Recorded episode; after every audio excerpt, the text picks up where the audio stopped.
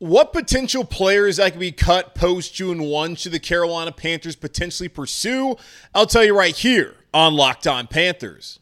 You are Locked On Panthers, your daily Carolina Panthers podcast. Part of the Locked On Podcast Network. Your team every day.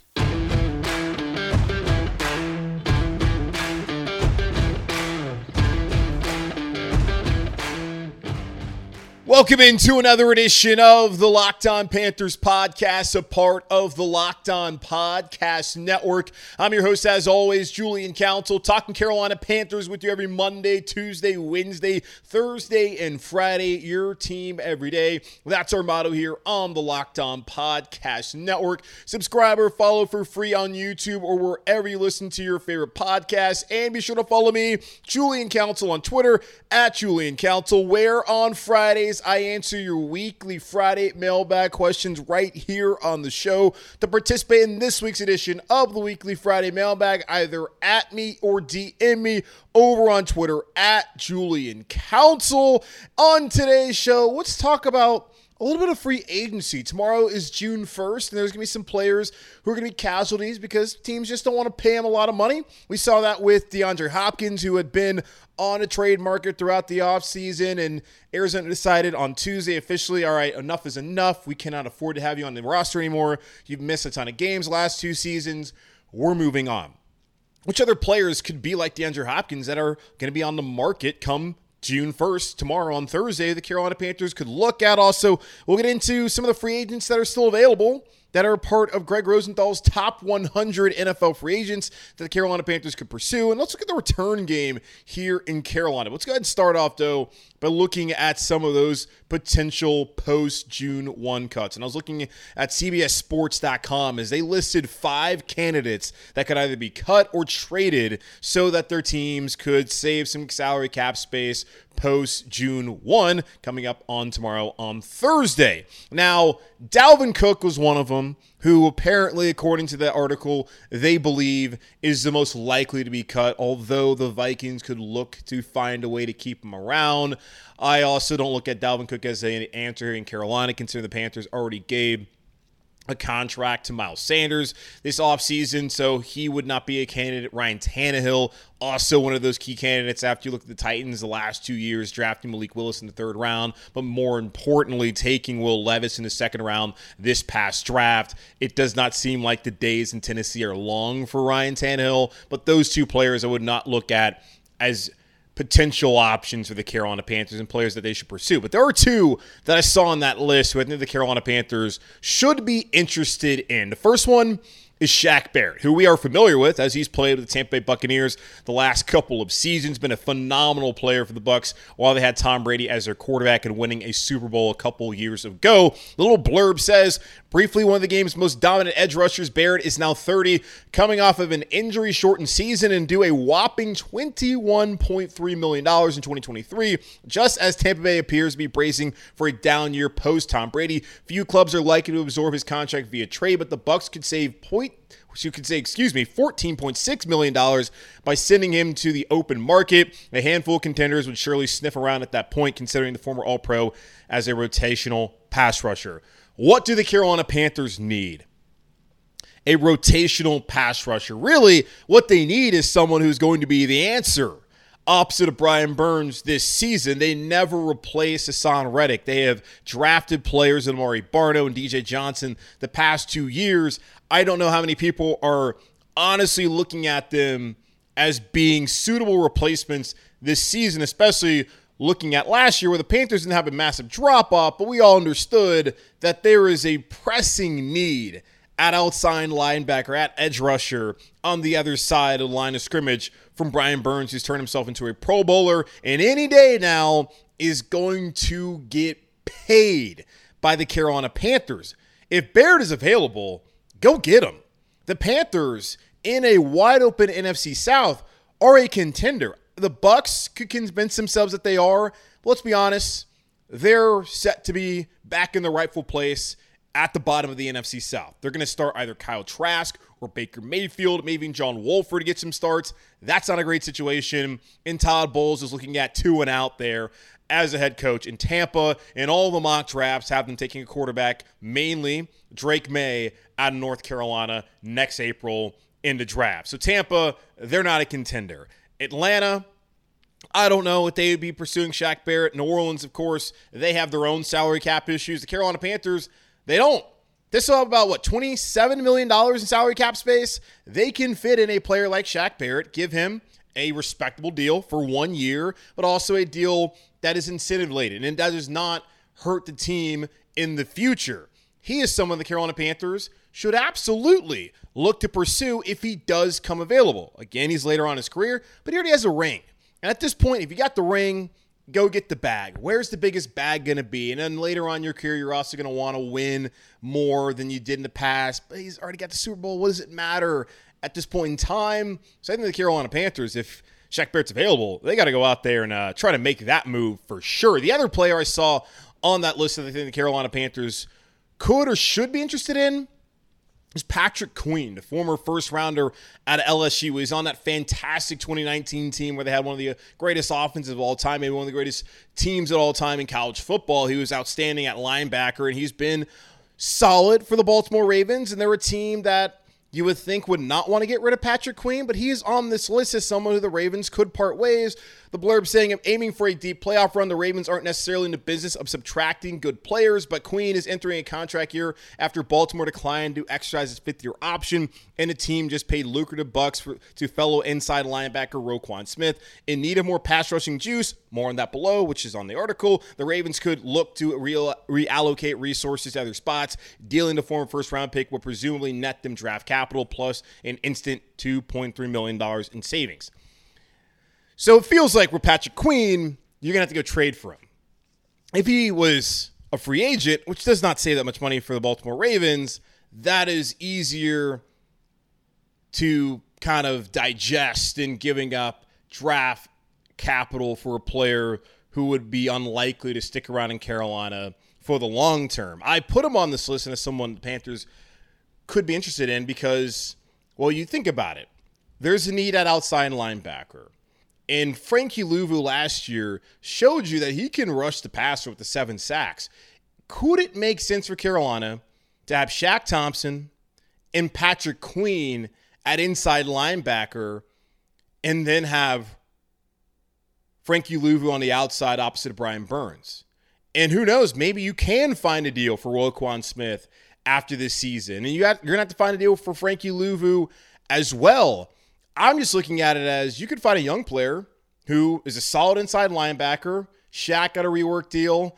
I got to look at the numbers to really see what the Panthers could do next offseason if they want to move off of him. I think it would be tough, but they could have an answer there.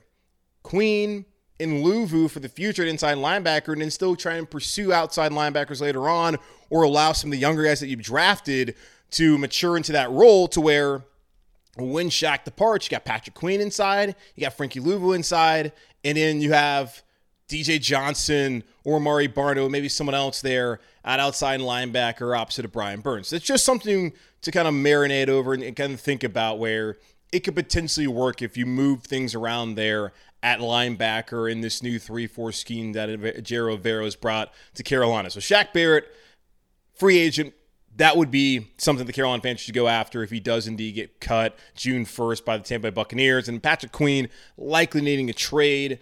It could make sense if you can find a deal that makes sense for the Panthers long term. So you try and figure that out there at inside linebacker, but not a pressing need, just something I thought that could potentially make sense for the Carolina Panthers. So those are some guys who could be cut post June 1st, Panthers could be looking to either trade for or just pick up as a free agent. What other free agents are still available that are part of Gregg Rosenthal's top 101 NFL free agents the Carolina Panthers should be in the market for? We'll talk about that here in just a moment on Locked on Panthers. Are you looking for a delicious snack but don't want all the sugar and calories and you need the best tasting protein bar ever built? If you're like me and you want to make healthier snack choices but you don't want to compromise on taste, I've got just the thing for you Built Bars and Built Puffs. Built Bars are healthy and taste amazing. Seriously, they taste so amazing you won't think that they're good for you. What makes Built Bars so good, you ask? Well, for starters, they are covered in 100% real dark chocolate. That's right, real dark chocolate in every single single bar and puff. I'm not sure how Built does it, but these bars taste just like a candy bar while maintaining amazing macros. And what's even better is that they're healthy for you. Only 130 calories and 4 grams of sugar with a whopping 17 grams of protein. And now you no longer need to wait around to get a box. For years, I've been up here telling you how you can order your Built bars at Built.com, which you can still do to get their specialty flavors. But now you can get them at your local Walmart or Sam's Club. That's right. Head to your nearest Walmart today, walk to the pharmacy section, and grab yourself a box of Built Bars. If you're close to Sam's Club, run in and grab yourself a 13 bar box of Built Bars or Pups. You can thank me later. All right, so we looked at some potential post June 1 cuts and guys who are going to get cut on June 1 who the Carolina Panthers could be looking at if they do come available either via trade or if they're available as a free agent, and I would think that free agency is what we're really looking at. And uh, I would think that uh, Shaq Barrett, some of the Panthers should absolutely pursue, considering the need there at outside linebacker. Let's look at some of the free agents that are still available for the Carolina Panthers that were part of Gregg Rosenthal's top 101 list on NFL.com. And we talked about number three all day yesterday on the show DeAndre Hopkins, the third best available free agent of all the free agents that were available this offseason, saying if Hopkins was released back in March, he would have had he would have been the top wide receiver available. It's a premium and scarce position, so he's still worth plenty, even if Nuke now fits better as a supercharged second option down the field, rather than viewing him as a top five receiver in the league. We talked about fit yesterday on the show, and I wondered if bringing in Nuke would potentially put him at the X wide receiver and have DJ Chark as the other outside wide receiver in this offense. Just reading what Rosenthal had to say there, it sounds like the Panthers could stick to their plan of having DJ Chark as that primary X wide receiver and that speed guy and that deep ball threat and someone who they want to turn into potentially their number one guy. And he has shown the potential and to be a Pro Bowler and maybe to be a top option in the NFL if he can stay healthy and if he's in the right scheme, which you saw in Detroit certainly was the case last year. And I think here in Carolina, that will be again the case this upcoming season. You could have Chark play in a role that you want him to play in, have Thielen in the slot, and then at the other outside wide receiver position, you could have DeAndre Hopkins. And you have to feel pretty good about that wide receiver room considering what it was last year and really what that was after they got rid of DJ Moore and what it is now, where the Panthers are severely lacking a number one wide receiver. He might not be a top five wide receiver in the league, but can he still be a top 10, top 15? I think so. So DeAndre Hopkins, some of the Panthers should look at, although, as I told you yesterday, does not look like he's very interested in coming to Carolina because the Panthers have a rookie quarterback, and he said he's past that phase in his career, which at 30 going to 31 yeah, I would understand that. 27.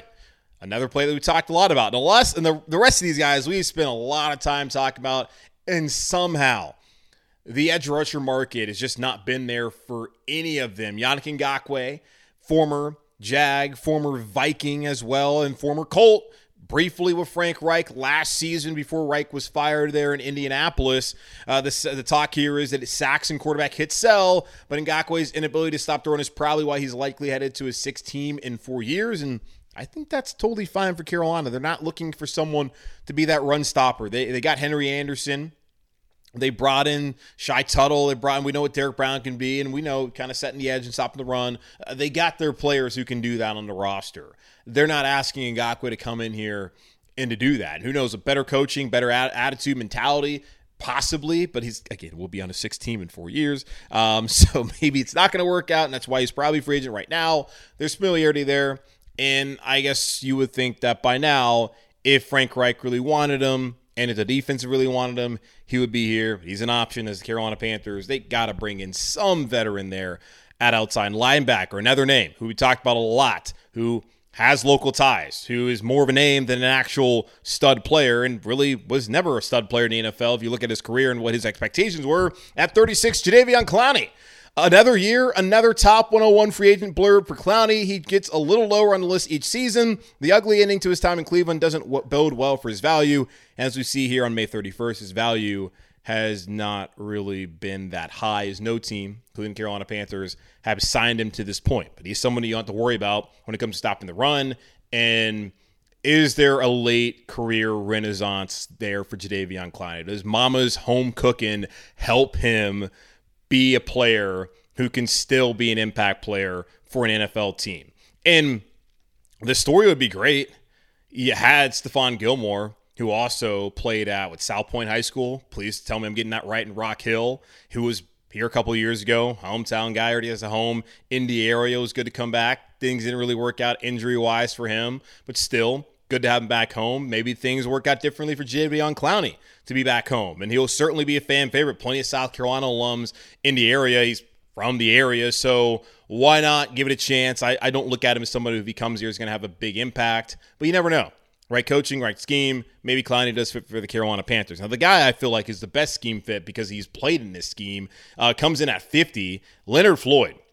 Uh, Floyd may not have hit double digit sacks last season, but he played well down the stretch after getting over a knee injury. The veteran is a quality run stopper who can upgrade plenty of starting jobs around the league. What are we doing here? What are we waiting for? Why is Leonard Floyd not a Carolina Panther already? Is, does it is it Jero not like him? Is that is there is the money just not right? We have not heard anything about the Panthers being interested in Floyd, in Clowney, and in Ngakoue, or any of the other guys we're going to talk about on this list. We have not heard any of that. It just is too simple.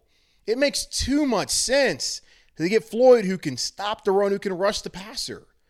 You get him, you got to feel pretty damn good about what you got there at linebacker in that first unit. And it allows the younger guys to develop. Maybe, maybe they're seeing something that we're not seeing.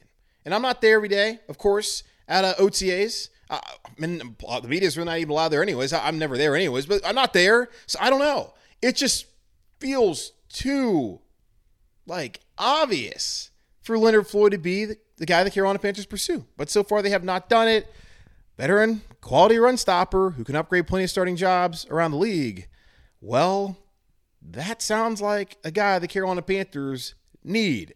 At 54, Melvin Ingram. Every year I rank Ingram high on this list, and no NFL team seems to want him. And then he balls out for a while, even if he goes off script sometimes. The chaos is worth it. The Panthers, I believe, were a team last year that were interested in Ingram. That did not work out, and he's had several stops last couple seasons, and as Gregg Rosenthal said, he's he's balled out and he's getting older. He's up in age. He's a veteran, and situationally, why not give it a shot? 67, Frank Clark, who was a big time player for the Kansas City Chiefs last couple seasons as they won two Super Bowls and been to two other ones. Uh, Clark played a lot for the Chiefs, perhaps too much. That helped him rack up more than 50 pressures in each of the last two seasons.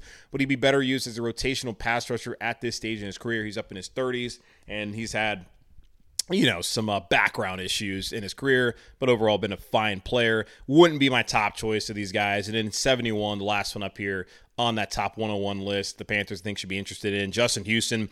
It's just silly how Houston never gets old. He is like the edge rusher version of Calais Campbell and isn't that far from having a case to be in the Pro Football Hall of Fame one day. And Houston, like Ingram, teams wait and they wait and they wait. And when he gets out there, he does his thing. And he is another one of those veterans who could be a good leader for this team in this locker room and fits perfectly into a 3 4 scheme, which he's played primarily in his career. Go get one of them. My, my, my hope is Leonard Floyd. I think it makes too much sense.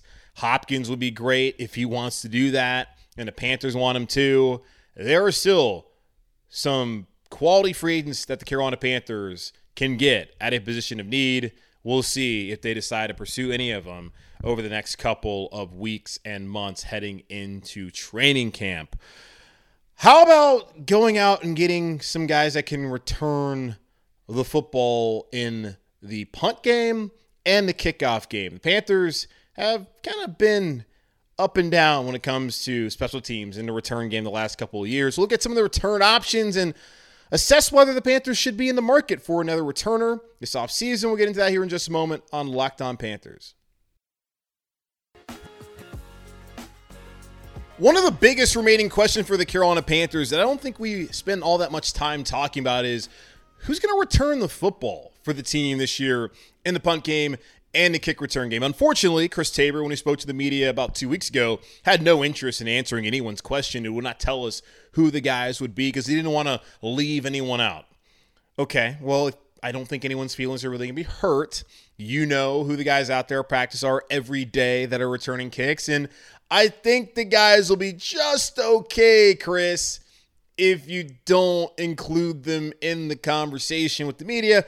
But he decided, hey, we're not going to talk about it. I, though, feel like I know who will be a part of that conversation, and it's fairly easy to kind of guess who it will be, even though we don't know for sure who those players will be. Uh, we'll look at them right now and kind of think about whether the Panthers should be looking for another returner. They went out last year, got Andre Roberts, who had been all pro. He's also 34 years old and had a knee injury pretty much right off the bat once the season started. And we did not see him until I think it was like week 16 or 17, and he was not active. So that was another one of Matt Rhule's failed free agent signings that you know, whatever. The way the return game is, anyways, now where they're gonna they've changed the rules, the fair catch and going to the 25. Does it even matter who returns anymore? I don't really think so, but we'll talk about it anyways. Chuba Hubbard last year had five kick returns for 104 yards, 20.8 yards per attempt. Not all that great.